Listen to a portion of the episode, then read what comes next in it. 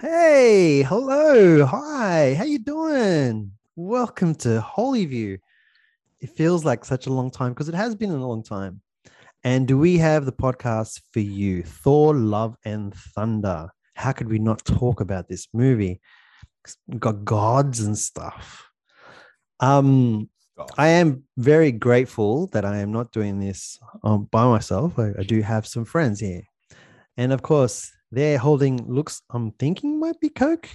Uh, is that you? is that Coke, Shannon? Is that Shannon Smith is here? I don't feel the need to disclose such information in this okay, format. okay, Yeah. well, I guess we'll just keep Definitely not guessing. Yeah, yeah, definitely not Coke. We'll keep guessing as we progress to see what he's actually drinking. And of course, I've got Smack here with me, Hello. ha- holding a very colorful uh, drinking bottle, which I'll assume is water. It is. All right. I'm Um, boring. Sorry. So we- we're all set to go, and and I thought the the pertinent question to ask in this podcast is um mythological gods. Like, who is your favorite mythological god? Oh, I just just dropped that bomb on us right now. I mean, you could have asked us Uh, beforehand to help us. He did. He did. Oh wow. Um, yes, I had a busy, I had a busy day. I think I'll go with Smack then and give you a couple of seconds more to. Oh, to- like- No, I'm refusing to answer this one on the grounds of spiritual integrity. How can you have a favorite false god? That's just So, that's look. just. it's a I just have to mythological say- god. I'm gonna read the group text uh, from when Ben posted the question. He says, "Favorite mythological god," and I said, "Aren't they all mythological?" Ha ha ha. And Yeah. Ivan called me controversial. Anyway, um, not being well versed in the ancient history god situation, I did a quick Google Oh, um, yes? so that I wouldn't have like Hercules because I don't know if he's a god, but I listened to some Disney on the weekend, so that was the first thing that came to mind. He's a demigod, Um, but anyway, I'm a big fan of this mythological stuff. I was a, as a kid, I would just go over all the Roman, Greek, Egyptian gods and the stories and the myths of, and legends about it. So I'm a big fan of this kind of stuff. Uh, But- it but- doesn't, yeah, particularly interest me. Um, to to spook myself, I was the kid who brought their Bible along with them and read that on car trips. So, Right.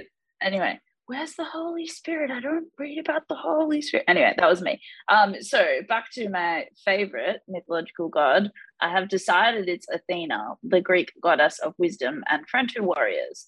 She is poised and courageous, but also a lover of arts and literature. Hmm. So So, so did you like Angelina Jolie in um, Eternals? Uh Because I'm guessing what they but were I going have a for friend was called Athena and she's really cool. So like were they, I were they trying to say that. that. the myth was based on the eternal character in the Marvel universe? That's right. They were saying that in in that um bit of a nerd sort of god. Um, Athena sort of usually is depicted in that, that way. works. Works for That you. works. I'm on a podcast about movies. So Yeah, you decide. True, good point. Good point. I um I was I was always a fan of Apollo. Are you guys familiar with Apollo? Yeah, but I mean, once again, not once again. uh, I'm referencing thoughts that I've had that I actually didn't speak out loud.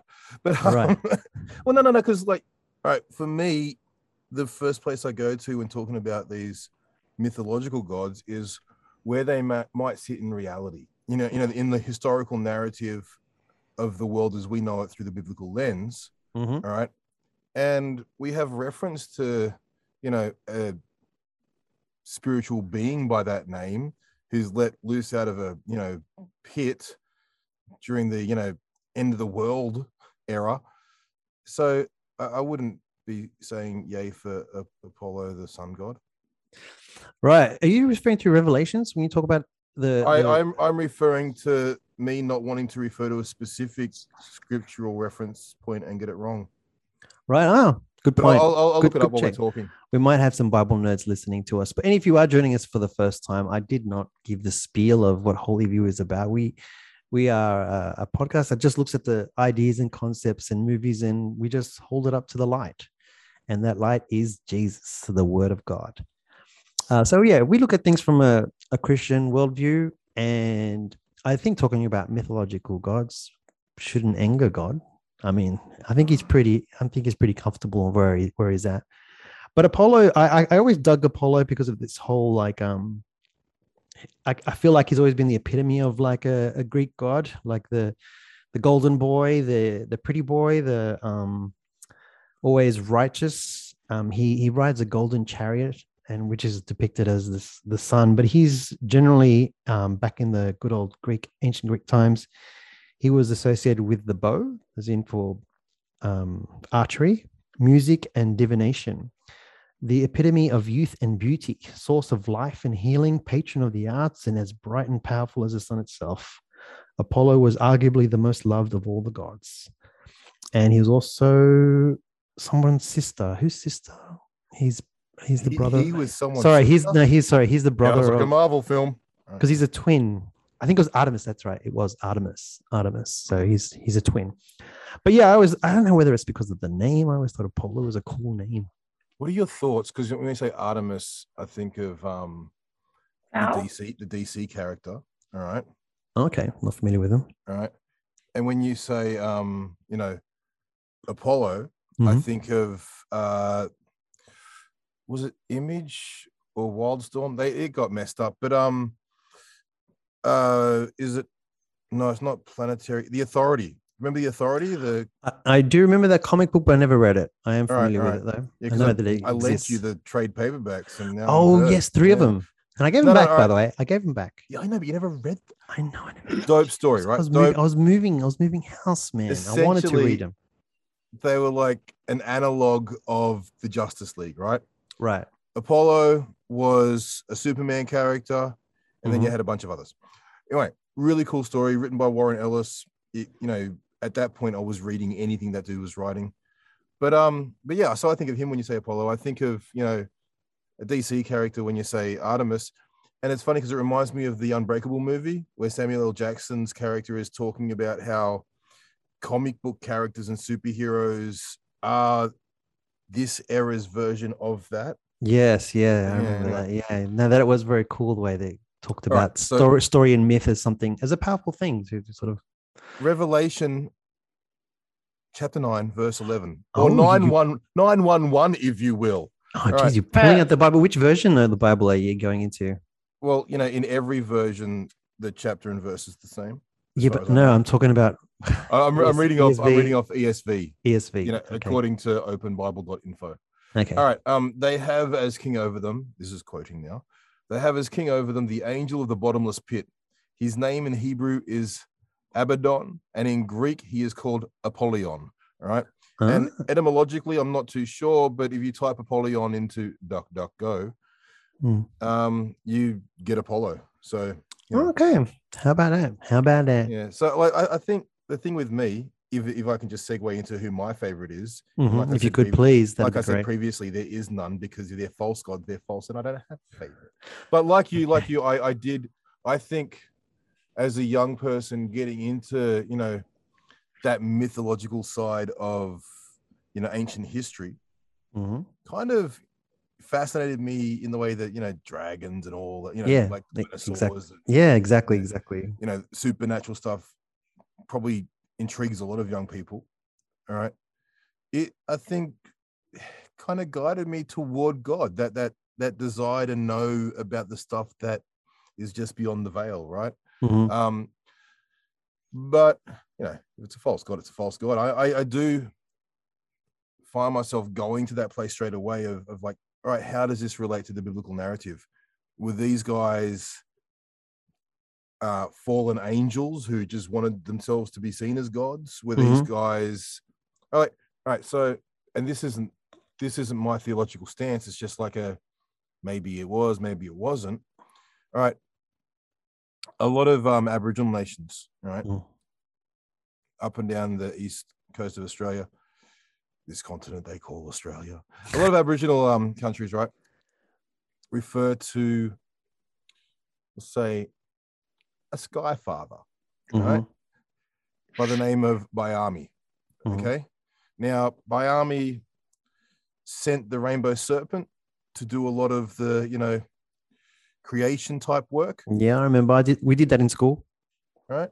Mhm. And um, you know, this could be easily related to, let's say, our Father who art in heaven, telling angels to do His bidding, all right? Mhm. And and I, I'm not saying angels had a hands-on part to play in creation. I'm not saying they didn't, but there's enough biblical support, I think, to say that, you know, if an angel's doing something on God's behalf, God's doing a thing. hmm There are some interesting parallels when you look at the, you know, the root words behind certain types of angels, Mhm. like you know, uh, cherubim and seraphim and and what have you.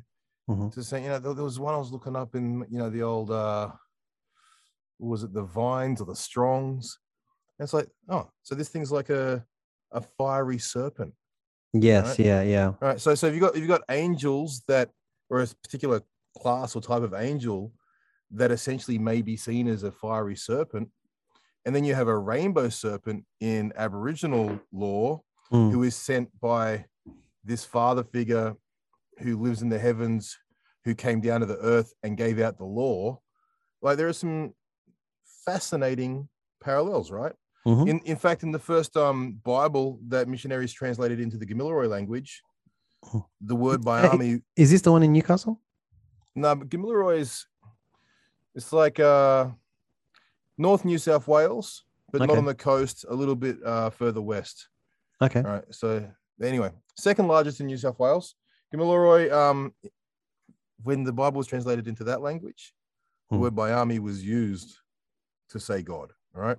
Right. Right. Now, it. now that could be a sore point for a lot of Aboriginal people have had a history with missions and the church and Yeah, yeah. dramas. It's a real, you know, church did some wonderful things, missions did some wonderful things, and there were also some horrible things that happened through that structure. hmm But if we just look at the spiritual reality of what's there there is some, like I said, not my theology, but Mhm. a, but an interesting thing that I'm looking forward to knowing the truth of one day. You know, when we know as we are known. Would Would you consider this the Sky Father, for example, because that's the only actual name that you sort of said, as a as a mythological god? Well, what does mythological mean, right? I know. I know. it's- Because I'm just like- trying to get an answer from you. 'cause- as your 'cause we know- we know that there is- god. Well, no, no, I wouldn't be surprised if Bayami was Yahweh by another name. yeah. All right. Yeah. hmm Um, That was the impression I got when you were talking yeah, about yeah. it. And I, the Yeah. only reason I said Skyfather is because, like, elders that I've spoken to, you know, the ones that aren't Christian, can be offended just by the notion of their God being referred to as God, because the word God to those particular people that I'm talking about hmm is like a trigger for Christianity. It's like, Right. no, no, no, this isn't that. It's like, well, no, like, go deeper than the religious surface. We're talking about the spiritual reality of the situation. Yeah. Yeah. Yeah. Tell me what the difference is, right? hmm But anyway, um, I That's fascinating too. I, I I'm makes me because I feel like any education that I had in Aboriginal law was when I was in school. It's not like I've I've dug in any more than that, you know. And so it's quite fascinating to hear Hmm. the the rainbow serpent sort of described as like a creator being kind of like angels, which I think is yeah, I never thought about that. So I, I'm- I'm not going to like try and base doctrine on any of that. But at the same Of course, time, but I, I yeah, I I, think it. the Bible rules that out as a, hey, you know. So Yeah, like another word know. another yeah like another word for the same thing but yeah fascinating it you you i mean you obviously do a lot of teaching in regards to music usually though when it comes to um aboriginal I, I, um, affairs like my one of my streams of income. I, I, I run workshops uh, teaching hip hop songwriting, and I often use that as a vehicle for people to be able to figure out what it is that they want to talk about and use that as an excuse to get them to do some actual research, not just you know, yeah talk on the surface.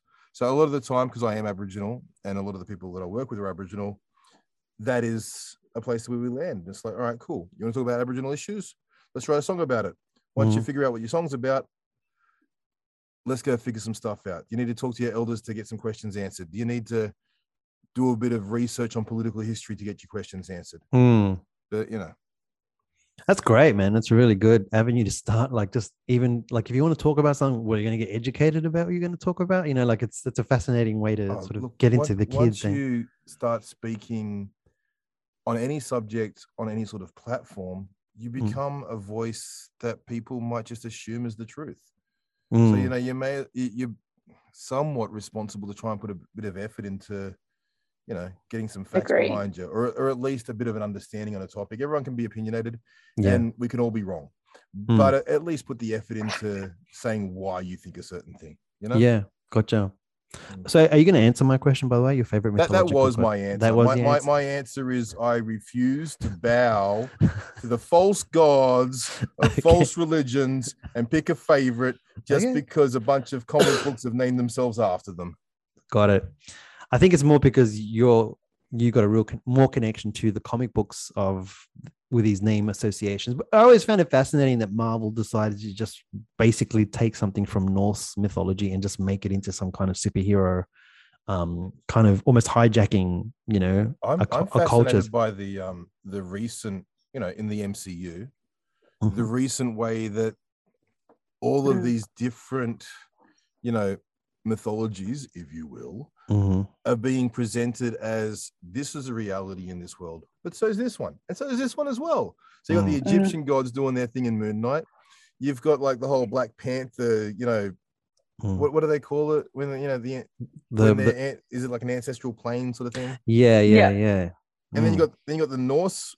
Well, you know, Thor rocks up to some you know celestial orgy and Ah, yeah, yeah. Well, let, let's let's talk about Thor: Love and Thunder. I think since this is what this podcast is about, and I'm sure the dear listener would would like us to talk about Thor. Thor yeah, Love we had to at some point. Uh, we got to get to it. Um, did you guys like this movie? Yeah, Oh, quick. I really did.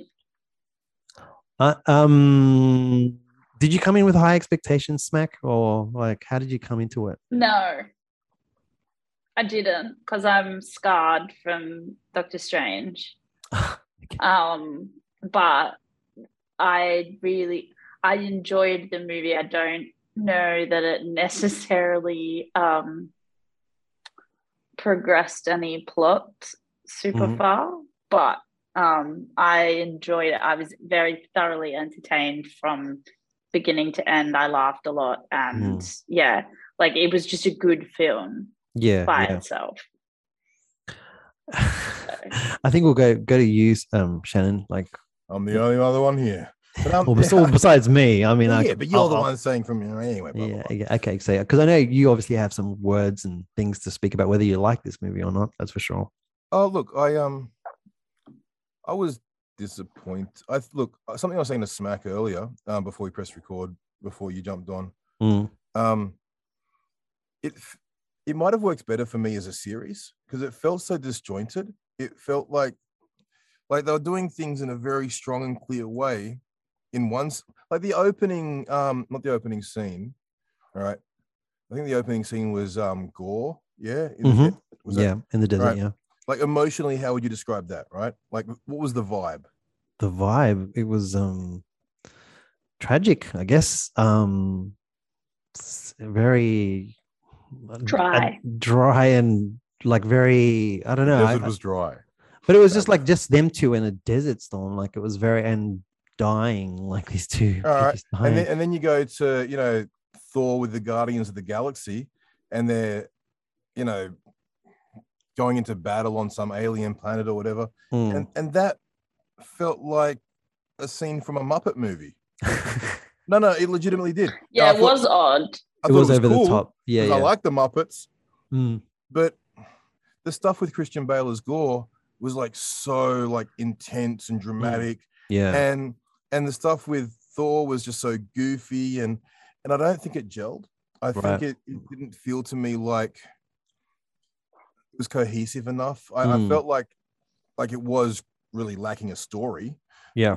kind of important Mhm. um yeah so i think if it was not just thematically disjointed through the course of the film but it was actually segmented and released episodically it might have worked better for me because right. you know, from one to the next, yeah, this is like I loved the aesthetic of like there was a point where it was just like all black and white, right?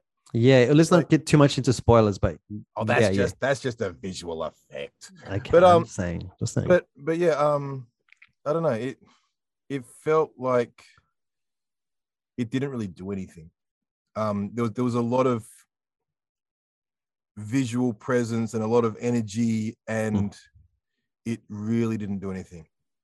okay, Oh. I, I, I definitely, I, I get what you're saying. I actually do understand it. Surprisingly, It's nice when Uh, people understand me. yeah, I know. Like, because you go of feels weird when it's a surprise, but well, I'm just like, oh, okay. No, I get what you're saying. I get Hmm. the core of what you're you're feeling of, of when you watch the movie. I actually really enjoyed this movie. Um, I I did have expectations though. Like, I was I was a big fan of the Mighty Thor. Like, I I read that run of Jane um Jane Jason Foster. Aaron one. Yes, and um, it was really good, and it Yeah. was um, and I was I was really into it, and I, I I think what I loved about it was the fact that there's this human in this Asgardian world trying to not having a, a real emotional, you know, sort of headspace about what's going on in Asgard, just being a human about it, but at the same time, she's got this whole other world of her, you know, um, suffering cancer and that disjointed thing was just really cool like just a, this person that's really in a different world diff- experiencing different things and trying to put order into it because thor's gone missing Were So you I- reading? Were you reading Thor at the same time? no i only read the mighty thor Just for Um, those listening, they're both two separate titles written by the same author. So like separate, you know, parallel stories that work together. But yeah, um was was thor the, the run of thor was he um you know the armless what do they call him um when he- unworthy Thor. unworthy thor yeah was he Yeah, that, that happened during that whole thing. Yeah. because in the in the comics basically thor goes missing and then you know jane takes the mantle so i always was disappointed to hear that natalie portman was not going to be in marvel movies in, any longer so when taika got her to be in it i was like oh my goodness i can't believe we're actually getting mighty thor so i was really excited um, about it and of course i really enjoyed thor ragnarok i, lo- I love taika's movies even when they're not that great they're still great for me you know Mhm. It was it was like like yeah, it was fun. And the Yeah. stuff that wasn't fun, it was dramatic and it was good dramatic. I just felt like it could have it could have been so much more but i found it very entertaining like i i left the movie It was very refreshing. what Yeah. I thought, what I thought when I left the movie, I thought, you know what? If that was three hours long, it probably could have been better. right as in, as in like like it felt like it was just such a snippet snippet snippet snippet like if they Mm. really fleshed it out that's a movie because you know on the screen everything was just so impressive and dazzling but maybe if they just you know threw some story in there you know like like Well, filled there- it there- out there like what you were saying earlier about that disjointed because there's there is a strong emotional core in a lot of some of the scenes that there is like even thor not knowing his place in the world was quite an interesting story that could have definitely been dug in a little bit but i was when i came out of the movie there was some disappointment but at the same time i, I dug it like i had a I had a good time and i lo- and i'm glad that i saw it like i just was Mm. like oh that was cool i don't think it was better than thor ragnarok if i was to put the two Oh, no, on, no. on scale but i still had a really good time with it. And you know if someone wanted to watch it i'd be like yeah i thought it was cool. Like you know you might like it you know like i wouldn't you know try to get people talk people out of watching it. That's for sure. Mm. um let's let's get into spoiler talk about this. Um so yeah we don't we we usually drop a synopsis. A a little synopsis? spoiler free synopsis um actually we should do it before we start talking about it but yeah drop, drop a synopsis shannon i'm sure you've got a way of talking about this movie and making it up on, on the spur of the moment you as Alright. you ad-libbing king that you are So there's this dude, right? And his name's Gorr, right?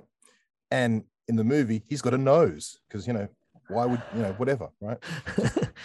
Sorry, in the doesn't have- comics, he, in the comics he didn't have a Doesn't nose. no. And I, I, I, I, I, I dig when aliens don't always look like humans, you know, in these Mm. worlds. but anyway. otherwise he'd be too Voldemort. would- He he yeah, would be too Voldemort. That's about why- to be. No, He, there- there- he there are ways- already looked like Voldemort. Like, Yeah, yeah. if you took away the nose, it just would have been Voldemort. No, what I'd just about what played about the dude in actor. Infinity War? Dude in Infinity War, um, from the Black Order, Thanos's, you know. Oh yeah, yeah, yeah, He- yeah. He didn't look Voldemorty, you know. That's true. He had a good alien because- thing to him. you know, Tony Stark's quip at him was by calling him Squidward. but but Squidward has a massive bulbous nose. It's funny Mm. that that works so well. Yeah, yeah. I think it was that bulbous head of his. But yeah, you're right. But back back to the synopsis. All right, all right, all right. So this dude, he's he's like dying in his desert with his daughter. The daughter actually dies. He doesn't quite die, but like he's he's been a devout, faithful worshiper of you know some outer space fake god. All right. Anyway, as his daughter has died and, and he's like crawled off and, and survived for you know a couple of seconds longer, he finds this oasis. In the oasis, he finds food. And then it turns out that he's eating the food of the god that he worshipped. This god, however, didn't seem to be worthy of the worship. This god was a bit of a bit of an oaf, bit of a anyway, we can get into that later. All right Mm. A bit So open- pompous. it's opening scene, so this isn't really a spoiler. But in that moment, Gorr has access to this god-killing sword. Wow, bit of bit of Deus Ex Machina in the opening scene with you. you know.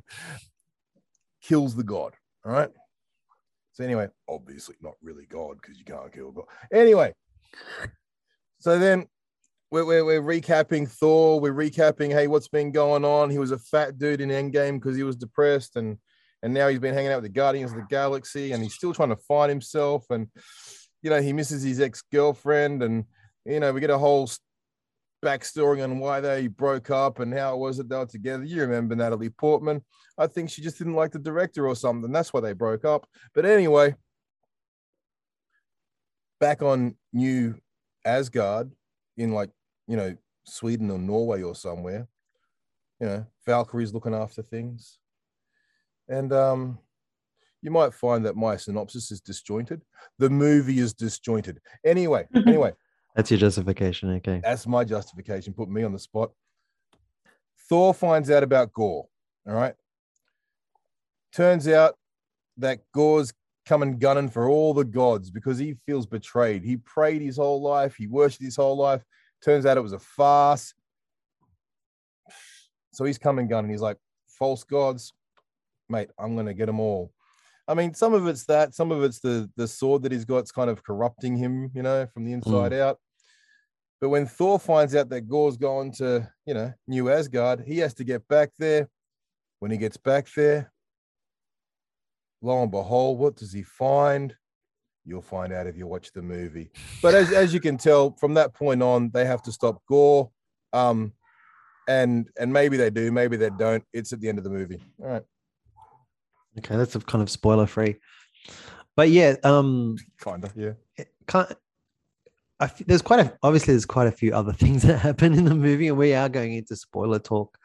Um, but probably the most important thing to start with is the fact that Gorr is experiencing unanswered prayer. You know, Mm. Which is where the whole movie starts off with is that he's he's suffering and he has a god and and this god is not answering his prayer. And then when he like you know shannon was saying comes to contact with his actual god sees that the god di- didn't even care about him. And um and the anger of losing his daughter is the is the thing that fuels him to kill all gods i guess is is basically he's he's trying to get to eternity um from my understanding of the plot where killing the gods was there any real motive for killing the gods or was it just pure vengeance that he was starting to Well, no, it was it was like he lost. I think he lost He felt faith. betrayed by gods. yeah lost He felt betrayed.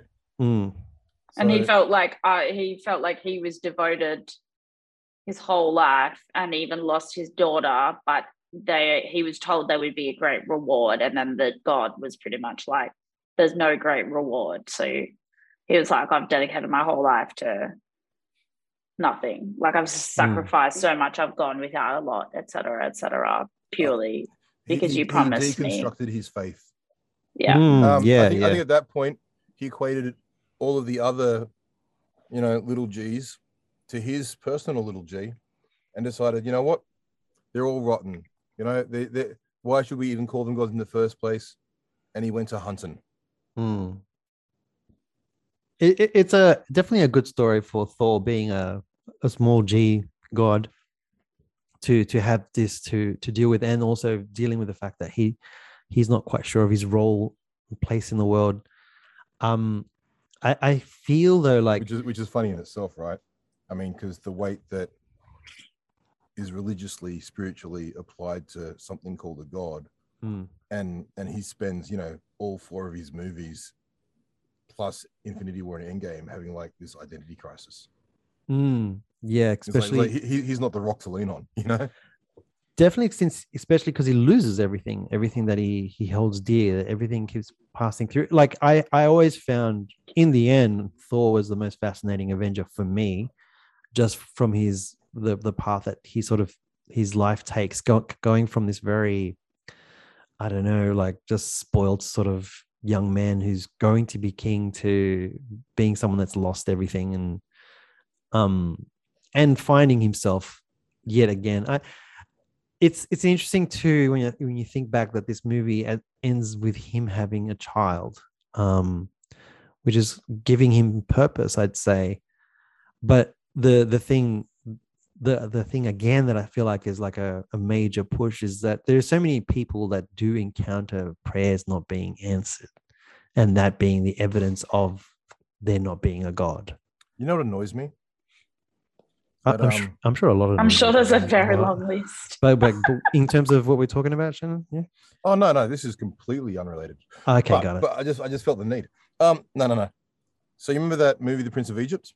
Of course. I'm not I'm not going to voice any concerns with, with Val Kilmer as, as. Moses. Yeah, yeah, but um, The I whale Didn't, didn't even realize. Didn't even realize. yeah. Anyway, the no, no, whale no, in the water. Yep. The soundtrack. The soundtrack, right? That, Mhm. that was a pretty dope single. Like that. I mean, With yeah, I don't The, expect with the whale when he whale split to there, but- sea. But, anyway, anyway that was anyway. Okay, go. the soundtrack. There's a song with Mariah Carey and I think it's Whitney Houston, right? Oh, of course, yes. And it's like, when prayer so often proves in vain is a line from that song. And I'm like, no, it doesn't prove in vain. Mm, It doesn't. It's it, that's the wrong perception of what's going on in your prayer life and what you see as unanswered prayer. It's not proving to be in vain. Maybe you're proving to be unable to see what's going on. But anyway, sorry, sorry, bugs me. Yeah, it, it bugs me too. It, it, I mean, there's there's always this um, con- this view, especially when it comes to giving money as well. There's this whole thing about you know you give and you will sh- shall receive, um, but also in terms of wanting something, and if you pray diligently, that you'll get that thing that you want. Like there's this perception that that's the way it works, and it, it is in the And end it, that and it kind of does work kind of in that way. But but yeah in well in terms of finances i mean there's there, there is lots of scripture talking about you know you you sow you reap but it also mean but you also reap according to god's plan or or in the time space there- that- there's you know you you, you have not because you asked not, not- right? Mm, ask that your joy might be full. Um, you know, like ask and you shall receive. I mean, that specifically, I think that passage is referring to the Holy Spirit. But I think, you know, it, it, it also refers to the nature of God and the nature of what revolves around prayer when you ask him for something. You know, when you're when you're Mm. diligently banging on someone's door in the early hours of the morning asking for bread. It's like I didn't give him bread because you know I, just- I was just feeling bugged, so I gave it. Like like I, found, I find that fascinating.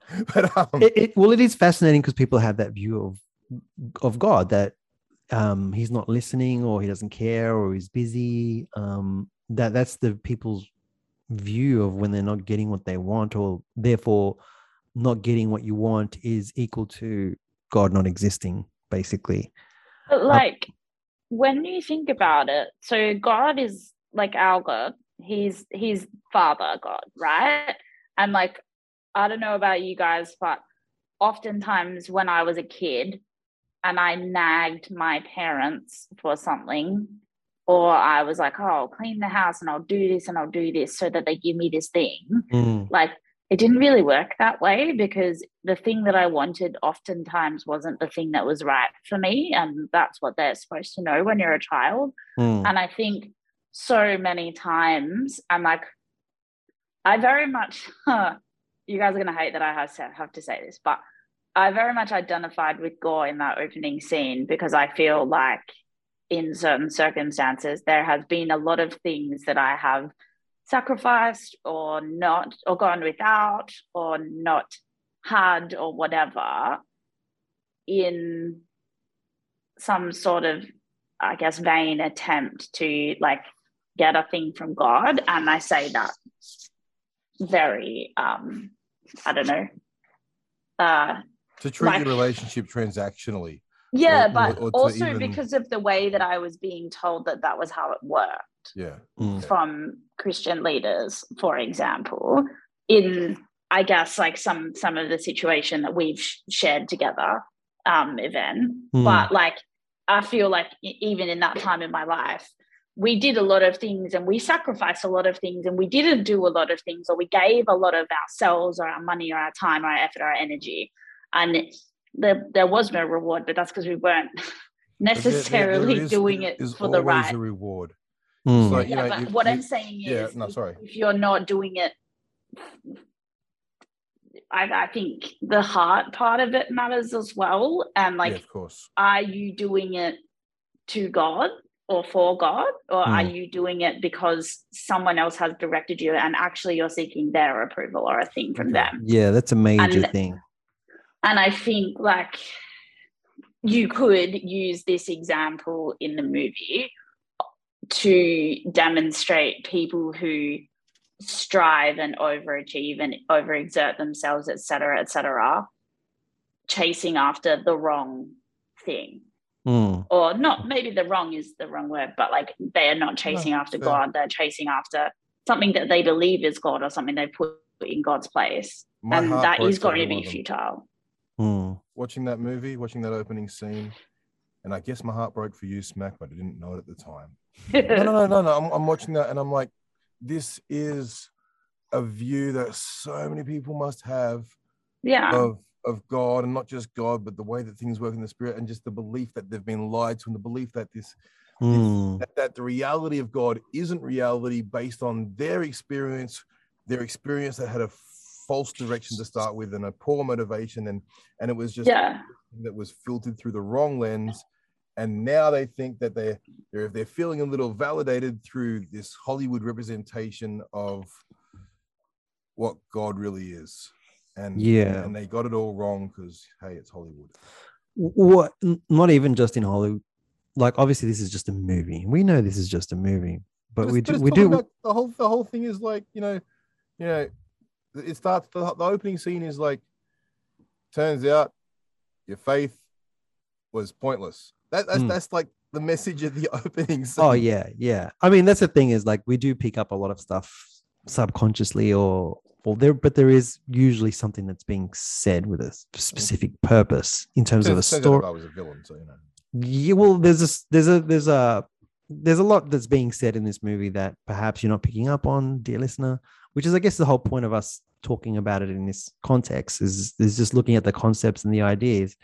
And i guess in terms of smack and myself we were both part of the same church where we experienced a lot of what could be termed spiritual abuse where where we're pushing and pushing for you know whether it be just serving a lot because we want to do another service because we're trying to get more people in the church and trying to make church as attractive as possible and it becomes a big um big show like a big a big parade you know and everything has to be done perfectly and spotless. And what ends up happening there's a lot of burnt people being burnt out but also seeking the approval of leaders to sort of say hey you're doing a good job for god. You know that that was the i guess the the background of it. And then experiencing when things fall apart um be it in something as common as a pastor having uh infidelity um which sort of sort of shattered the illusion that everything was perfect and everything and that this man who is just human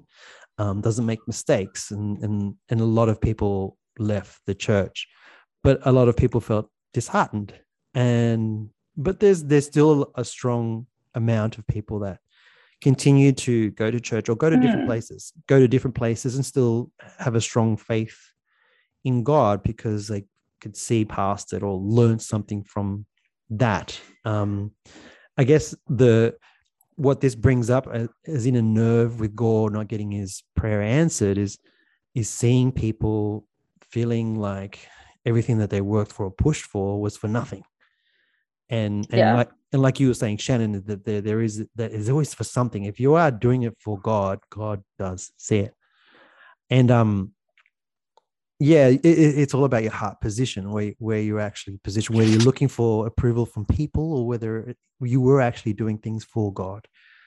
Um, and I guess that that that that does bug me that people might think that God is like that, that like that doesn't answer because he's just sitting in a paradise and he doesn't care or something like that. And and then the first um the first scripture that came to mind for myself was the the parable of the persistent widow. So this is um Jesus uh giving a parable. Um and he told them a parable to the effect that they ought always to pray and not lose heart, he said. In a certain city, there was a judge who neither feared God nor respected man. And there was a widow in that city who kept coming to him and saying, Give me justice against my adversary. For a while he refused, but afterwards he said to himself, Though I neither fear God nor respect man, yet because this widow keeps bothering me, I will give her justice, so that she will not beat me down by her continual coming. And the Lord said, Hear that the unrighteous judge says, and will not God give justice to his elect who cry to him day and night? Will he delay long over them? I tell you, he will give justice to them speedily. Nevertheless, when the Son of Man comes, will he find faith on earth? Um, and that's the the, the parable.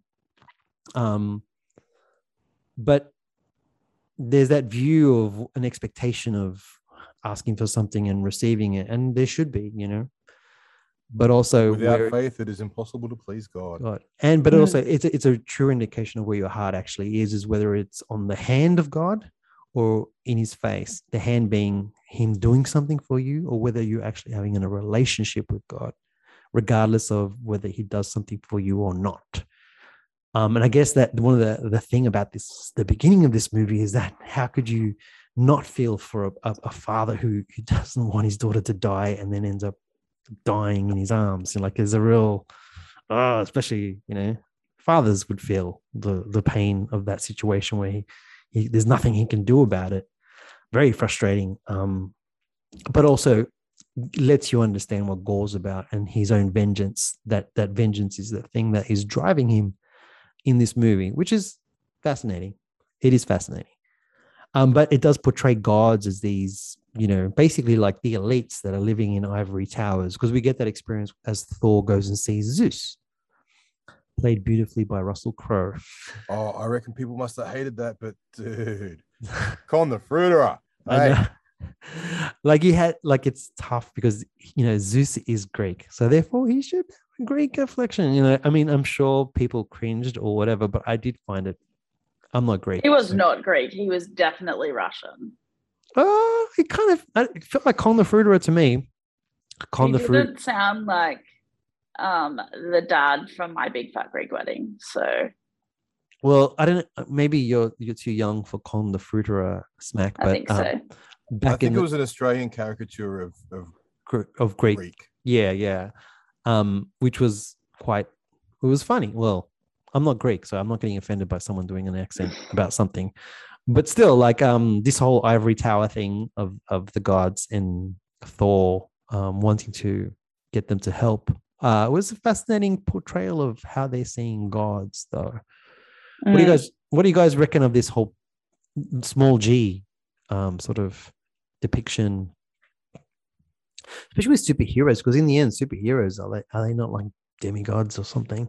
I think superheroes are actually closer to trying to fill the void deep within us from being separated from God, knowing that we are less than we ought to be. Ooh, I like that. That's poetic. Mm. Um, but in this particular scenario, I don't know, man. It's, it's like you see the little um, reference to the carpenter god. There's even a carpenter god.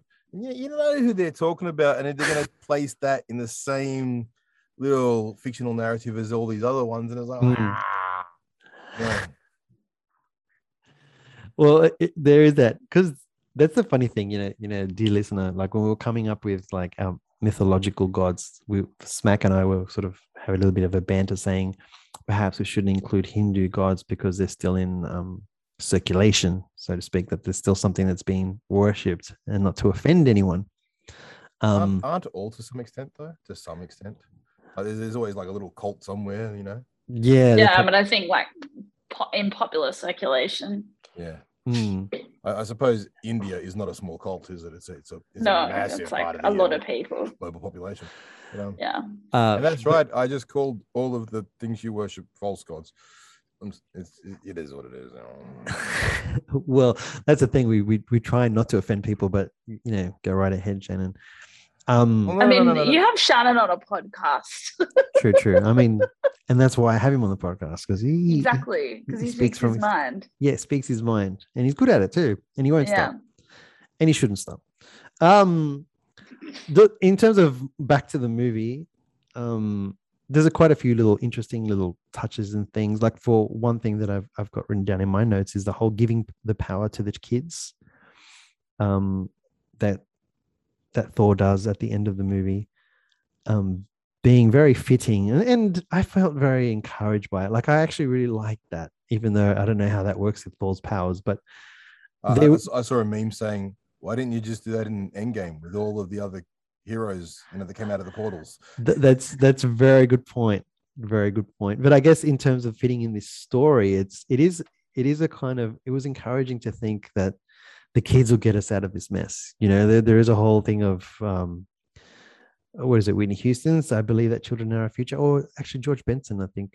I can't remember who first sang that song. But um you know i believe that children are our future. Teach them well and let them lead the way. Um Usually I'm the one that does the singing on the podcast. So True, here you, are. you you you were part of the worship team. Uh, Actually, Shannon, weren't you in worship team as well at some point? I definitely worship. nice.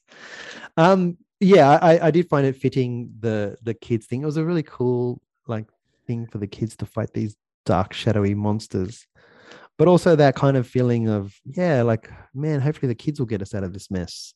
Wasn't it also like um being able to sort of overcome your fear type situation? True, you've got- true. Kids always scared of like the dark and shadows and that the boogie monster, etc., cetera, et cetera. And that Mm. that very much came across like the whole way through that film, like when they stole the kids and that sort of stuff as well. Mm, And so it was kind of fitting that they attacked them in the end because it was like, nah, like that you've got the side of good on you. So yes, yeah. You've been empowered. put on your side, yeah. So off you go, defeat the darkness. it was nice. I, I I did like that. I also really liked um you know that the part when I think it was in in the new new Asgard when um I think it was just after the shadow creatures attack. I'm trying to remember the timing of it, but there was a big hoo ha and there was a sort of like a meeting. Um and Mm. then um and then the two actors, one was played by Matt Matt Damon and Matt then- Damon. and um I think it was Liam, not Liam, sorry, who was the other Hemsworth? Um um Chris, Luke. Luke, Luke was Luke, Luke Hemsworth, and they go up to, um, I think it was the king, king of Asgard, even though she's a woman. I, I'm not even going to get Yeah. into that. Oh, I Uh, think we should. Uh, it, it's um, what we need, Valkyrie. and what they what they said was, um, what we need right now is is a stage show to distract the people in this time of need, which Mhm. cracked me up. I it just made me, just the way that they felt empowered that this is the the most opportune time to make a stage show when the whole place is falling apart. It was just hilarious because it was almost like talking about that movie in itself. Like it was just great. Yeah. Like, it- it was, yeah, like the sort of portraying how um the the arts is viewed. But uh, perhaps we do talk about um the King Valkyrie, and maybe even talk about um uh Korg and his uh partner. Well, well, not to get into like like the um the gayness of it all. Hmm. And by saying I'm not I'm not trying to use that as like a colloquial gay or you know like you know to to quote uh the the Spanish teacher from Community. yeah. Uh, but um but the you know this this movie is probably the heaviest as far as LGBTQ Mm. I themes in the Marvel I- universe. All right. Um, yeah, I have to stop myself because I, I I go Q R S T U V. Oh, no, no, no, no. Just that'll you know. Um, no disrespect. No disrespect. yeah, no, no, no. I um, but I don't think that's the same issue for me. Um, when it comes to Valkyrie being a king, I'm just like, what is not strong? you know, Why why is the word queen not strong enough? As in, Hmm. as in, what what makes a queen less than a king? Because I'm assuming that she's a king because kings are seen as greater than queens. But but is I I really just assumed my understanding of king versus queen is is simply a gender issue, Mm, and it's just like you know, if there is no king but there is a queen, then the queen is the power. You know, in, in that realm. I like there- there's a movie coming out, um, the warrior, no no the um, the woman king or something, right? Right, I'm not familiar with it now. You know what I'm talking about, Smack? No. Um, looks like it's set in Africa. I'm not sure what's going on. I don't know the film, but it's called. Oh, the, I think it's called The Woman King, and I'm like, I'm like, pretty sure that's just what a queen is. Mm, But um, but anyway, um, and, and, if it's a, ma- and if it's a matriarchal society, then the queen would be more powerful than the king anyway. Or depending on how the lineage works in whatever you know kingdom, it's not to say that one is more powerful than the other. It's just that one's female and one's male. So I don't. There's there's some Mm. canon around this. Hmm. Yeah. Asgard does not have a ruling queen. Asgard's ruler is by law the king. Okay. Um, Okay. There's no there's no law specifying that the king must be male. Um, but the Is- law is this, says the is ruler this must be Marvel a king Comics and not canon a or is it Norse? Uh, good question. I don't know. All right, all right. All right, I, I just like just from a linguistic, etymological standpoint, I found it like like bizarre. Um, Mm. and it, and it to me it felt more like identity politics and a political agenda than like useful use of language. mm, Um, and I- I, so I like I just wanted to make a distinction between the the gay themes in the film and the use of that word as King Valkyrie. Uh, anyway. Yeah, yeah. No, that that it it is um I guess especially when you look at politics in in the United States which seems to be always the loudest on the news cycle, but um ha- like people speaking up against uh woke wokeness um which I always find hilarious. Um but I guess people being against that kind of gen that politics inside of entertainment um trying to voice an opinion which is of course that's what art is um, but yeah, it is a good point though, like in terms of whether it adds up or not. Just in terms of the the word. Um Mm. I, I did find it like interesting with Korg, you know, that basically there's I guess the the rock people are all male, like in terms of their depiction, because we're not looking at it, it was just fascinating to have Korg hook up with another guy and then how they had this this kid. But then again, maybe they're just all male anyway. So Yeah, well, that, does that does that make him a is- guy?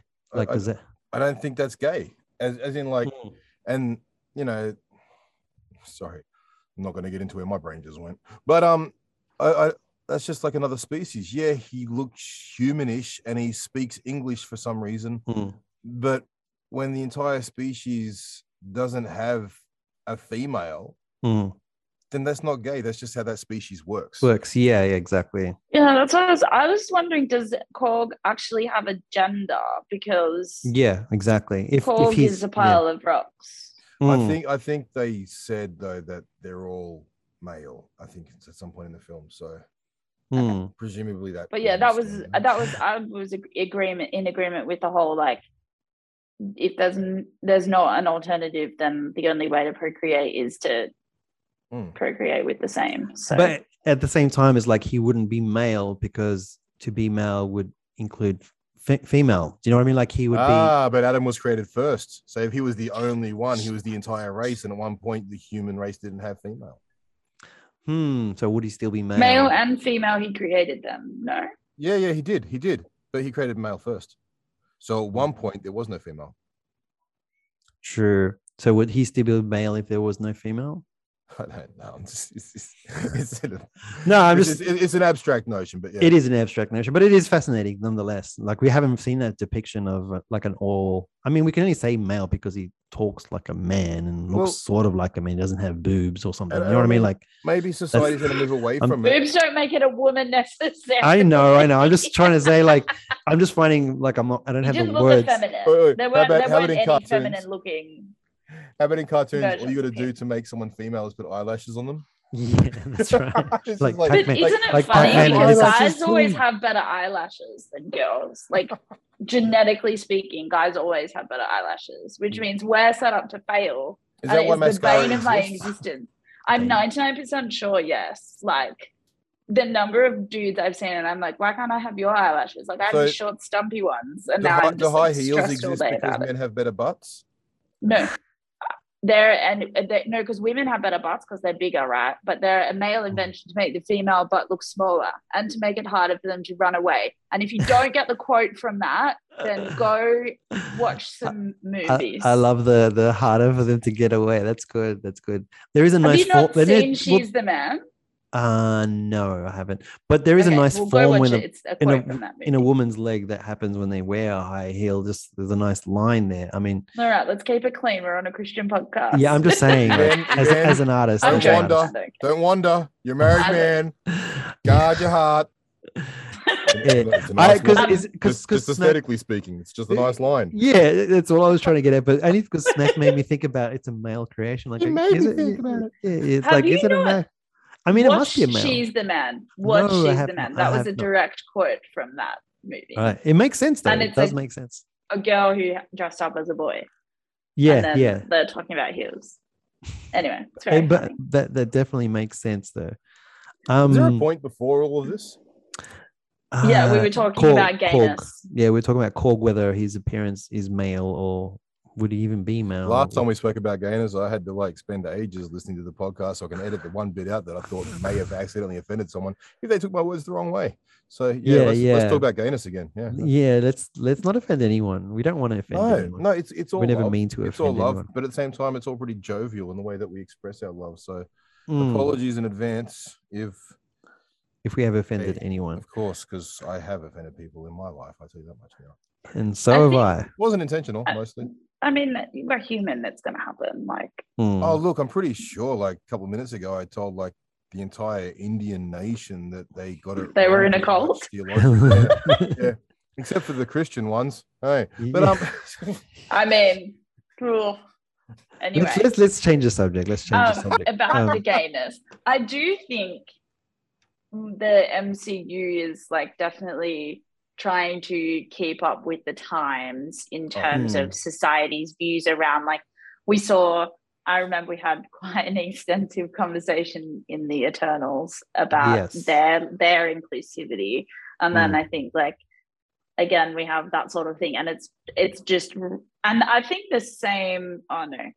I think the same, yeah, with this movie as well. Like they're just trying to sort of mimic the way that society is being at the moment as well, which is just like it's a thing that happens. Like people are like that. We'll hmm. just roll with it, and like their characters that exist, and that part of their. I feel like that part of who they are isn't necessarily like it doesn't add or take away from the plot line of the movie. It's just a part of Mm. who they are, and it's there for people to be represented, I guess. and and I totally get it. Like it, it's it's it makes sense. Like it, the only thing is, it's when it feels forced. I think is the the the main sort of quip that rubs me the wrong way. Um, I don't mind. Which it's- what feels forced in this one to you? uh, for me, it doesn't the, feel the joke, well, the joke the- where Korg, who's made out of rocks, has a boyfriend named Dwayne. Oh I- yeah, that is an ongoing joke. Well, the, the, the but for me, no. it was just the just calling a queen a king is basically when it, the only time it felt like, wait a minute, like why are you doing that? Like I, Yeah. it sort of rubbed me like, why is it, why is she just a queen? Like you know, like is it wrong to be a queen? Like you know what I mean? That's when it, it sort of just Yeah. felt a bit like, uh, that's the only time really for me. Um, but I, I, I, I kind of, um, I don't think the joke was forced, by the way. I think it was subtle. I think it was Right. subtle. I, I, I, I look. I dug it. I like, like I said, I dug this movie. I do look inclusivity. I get it. Um, it is, it is an interesting thing if you do take your kids to the what kind of conversations will come out of it. Um, I, I haven't had to deal with that, but um, Because your I- your children barely talk. well, one of them is I didn't want to see this movie. My oldest, my oldest son. Um, and, and oh, my- sorry. What? Of course, really? of course, of course, he talks. I wasn't. Even, I was thinking about the kids that live with you. Sorry. yeah, yeah, no, my youngest. is didn't want to see it. He wasn't that interested. Like, which and I was kind of surprised because he was. I think he's Marriage losing. has made him soft. I think the marriage has affected his Marvel love. Um, though his wife has watched a lot of Marvel movies thanks to him. I was gonna say, I don't think she would have been like, you can't go see the movie. No, not at all, not at all. I, I, it's, I think it's, the MCU has affected my Marvel love. It's it's definitely Yeah. not as strong this time round. It doesn't feel. Look, I I I, I It's am. certainly a money making machine. I, th- I think the strongest um additions to the MCU at the moment are the TV shows. Yeah, they haven't been that strong. Like I did have a good time with Falcon and the Winter Soldier, but I I'm a fan of She Hulk's, but I'm worried that they're gonna mess She Hulk up. I like And the so- Dan Slott run. The Dan Slott run in the comics was was fun for me. I can't remember he's the name of the person that I was reading in She Hulk that made me laugh a lot. Um, and I always thought it would be a good idea to have this Ally McBeal type of superhero show. So I'm hoping that it's going to be as good as the comic book run. But yeah, um, WandaVision I thought was good. Um, Mm. Falcon with Soldier, yeah, like I dug it. But yeah, you're probably right. I think I think for me, um, uh, Moon Knight, Hawkeye, um, they were both pretty consistent, um, and they Hmm. were both pretty cool for me. Um, theological issues aside, um, I th- I think Ms. Marvel surprised me. I liked bits of that more than I expected to. I like Ms. Marvel. I enjoyed that. But Um, I, I but but Moon Knight, ah, man, there was some genius in there, and, and it lost me. It lost me at the end. But I, Oscar I- Isaac's a great actor though. yeah, but I was, was, so traumatized watching it. it was man, there was some genius episodes in that show. I really was like, I was shocked at how good it was, and then it went. For me, it went, yeah, The manipulation, I was just like sitting there, like covering my eyes. Mm.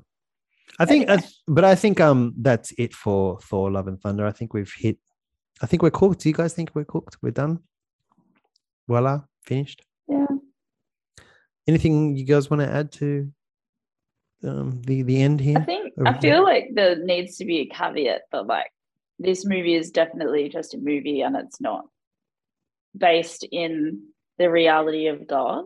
Like, and Mm. if you identify with being let down by gods and gods who fail you and prayers that don't get answered, then like there's a real God out there who actually answers your prayers and comforts you and doesn't stay in his ivory tower or he's not Bette Midler's from a distance. Like he's Mm. actually here with you if you ask him to be, and he's a loving father, which might be a foreign concept to many of us, but like he's the thing that you need and the one that listens to what you say. And when you need things, he provides your needs.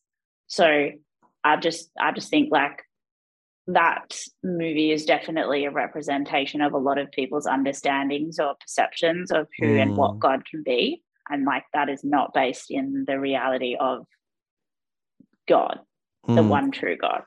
So It is probably the only thing that actually affected me in watching this. Like just that the that thinking that this is the depiction of what God Yeah. is like. Like all the other stuff is just fine. Like I just did not get anything out of it. yeah. What What about you, um, monks? Like Shannon, do you? Well, I'm thinking all of a sudden, all of a sudden, Mhm. um, look, ob- obviously there are really strong, I think, atheistic tones to the film, right? Like the opening, the the, the, the antagonist, and mate, Christian Bale did a great job. Mm. Like that was, I think, the highlight of the film was his performance. Um, Mm. But as the key figure that the plot kind of revolves around, his whole thing is he's an atheist now. he feels betrayed by all the effort he put into it and and for a lot of people that might be relatable and, and regardless of what you know obviously he's a villain so his motivation isn't supposed to be the ideal Mm. but i felt like all of a sudden are the movie makers coming from an atheistic standpoint? Are the movie makers trying to mock god even or mock the belief of god? Um and then i wonder because you know as as much as representing i think the lgbtia plus community in film. I think it's important because it's a real part of the world we live in. And Mhm. therefore if you want to represent the real world in a fictional setting then you, you you need to represent the people that populate the real world. Yeah, all right? Agreed. so as much as I think representation is important, it's funny that peculiar that the first place that it pops up so heavy in the MCU is a film that has, well, I guess such an antagonistic lean toward, you know, true spirituality. Mm. When when I think the view of a lot of people in popular culture is that Christians hate gay people. You know what I mean? yeah, yeah, like like is this just another oh let's just stab some christians a bit more by putting a lot of more gay things in them like i don't know it was Mm. curious i wonder if that was a thing behind the film but um True, true. Yeah oh look it's going to be on disney plus in a minute or you know two weeks and two days I Yeah, will, um I'll, I'll watch it again me too. I, me too. I think visually Me was, three. uh, yeah I, I think I, I really just to sort of go back into the movie, I actually really loved seeing the mighty Thor, like I, like Jane Foster become, and so I was very disappointed for her to be killed off at the end. Though I love the way that it was done, I was just so like, oh, I wanted more. I don't, don't just finish like you just brought her in, don't chuck her away. You know, like I love that kind of just getting to, getting the hang of having powers and and how she's coming up with her own like um uh, catchphrase. catchphrase. Like I I I I, I really that dug was a cop out that was a cop out sorry Mm, interrupting, but all right. So the running joke there is that you know she can't come up with a cool catchphrase, and then just as she's dying, she whispers into Thor's ear the catchphrase that she's come up with, uh, right?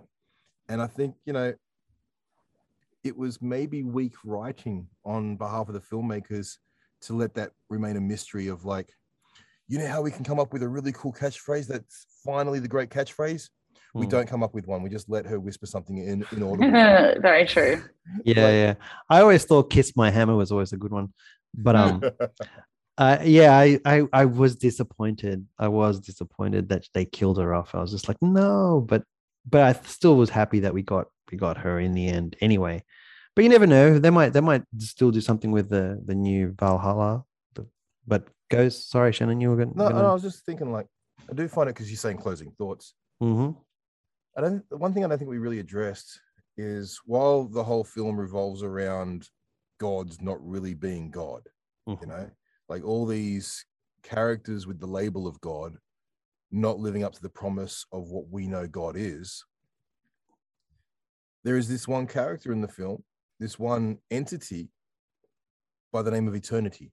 All right.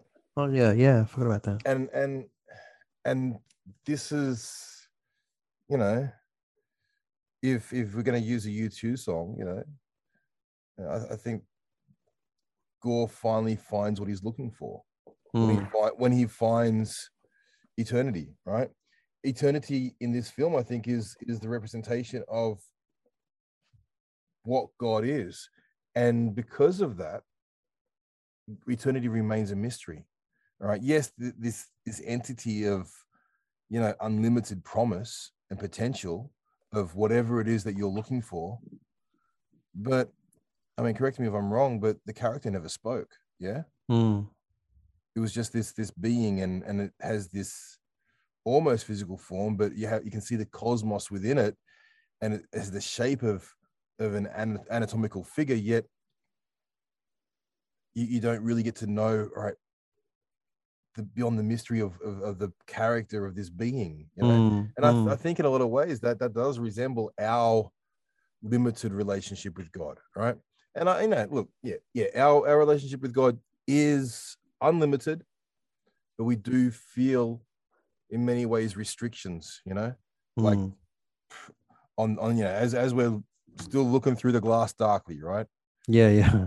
But um, I, so I find that intriguing. So maybe maybe there is something deeper to be said for this film theologically. Look, the guy that lost his faith ended up becoming the villain. All right, all all the characters that called themselves gods ended up being less than. Yet there was this omnipotent being that they were able to reach that could do anything whatsoever, who still somehow remained a bit of a mystery, yet brought a happy ending in a way that wasn't expected. Mm. Kind of sounds like God. True, true. Anyway, Good point. Very good point. That's where we end up. Finish. Well, dear listener, I I hope you had a good time with us, and I hope you we made you think at least a little bit. Um, I hope I haven't offended too many people. yeah, we hope we haven't offended people. We don't want to offend anyone. I, I, I do love you. I do, regardless of what Facebook says about you know me and my kind. I love you. but um, we we do, we are going to make more podcasts. So keep keep your keep your eye out. We, I promise we are. We are. I, We I are- just felt I just felt like you were responding to the cancellation that hasn't yet come. you, you will catch us next time. But thank you so much for joining us. And um, hey, if you want, you got comments or anything, Facebook is the the place to do it, and you can find Holy View on there. Um, and yeah, catch you the next time. Bye. Bye. Hey, Bye. Hey. So we we spoke about Whitney Houston twice in this film, right? Mm-hmm. Twice. I, s- Oh, I- yeah, yeah. I, I spoke about the Prince of Egypt soundtrack, and you spoke about you know the children mm-hmm. in the future. Mhm. Right? Can I share? That, that with- was that was actually George Benson. though, yeah, anyway. yeah, yeah. But but when you, You sing the mentioned song in your Whitney. head, I when you mean, sing the the- song in your head, do you hear her voice or his? I do hear her first, yeah. There you go. There you go. All right. But then it changes into George Benson. But anyway, let, let me share you some lyrics of maybe my favorite, maybe not Whitney Houston song. All right. My love is your love. All right. Mhm. So when I think about the lyrics of that song, I, th- I feel like it's a love song to God, not, you know, your husband, your wife, your boyfriend, your girlfriend, right? Mm.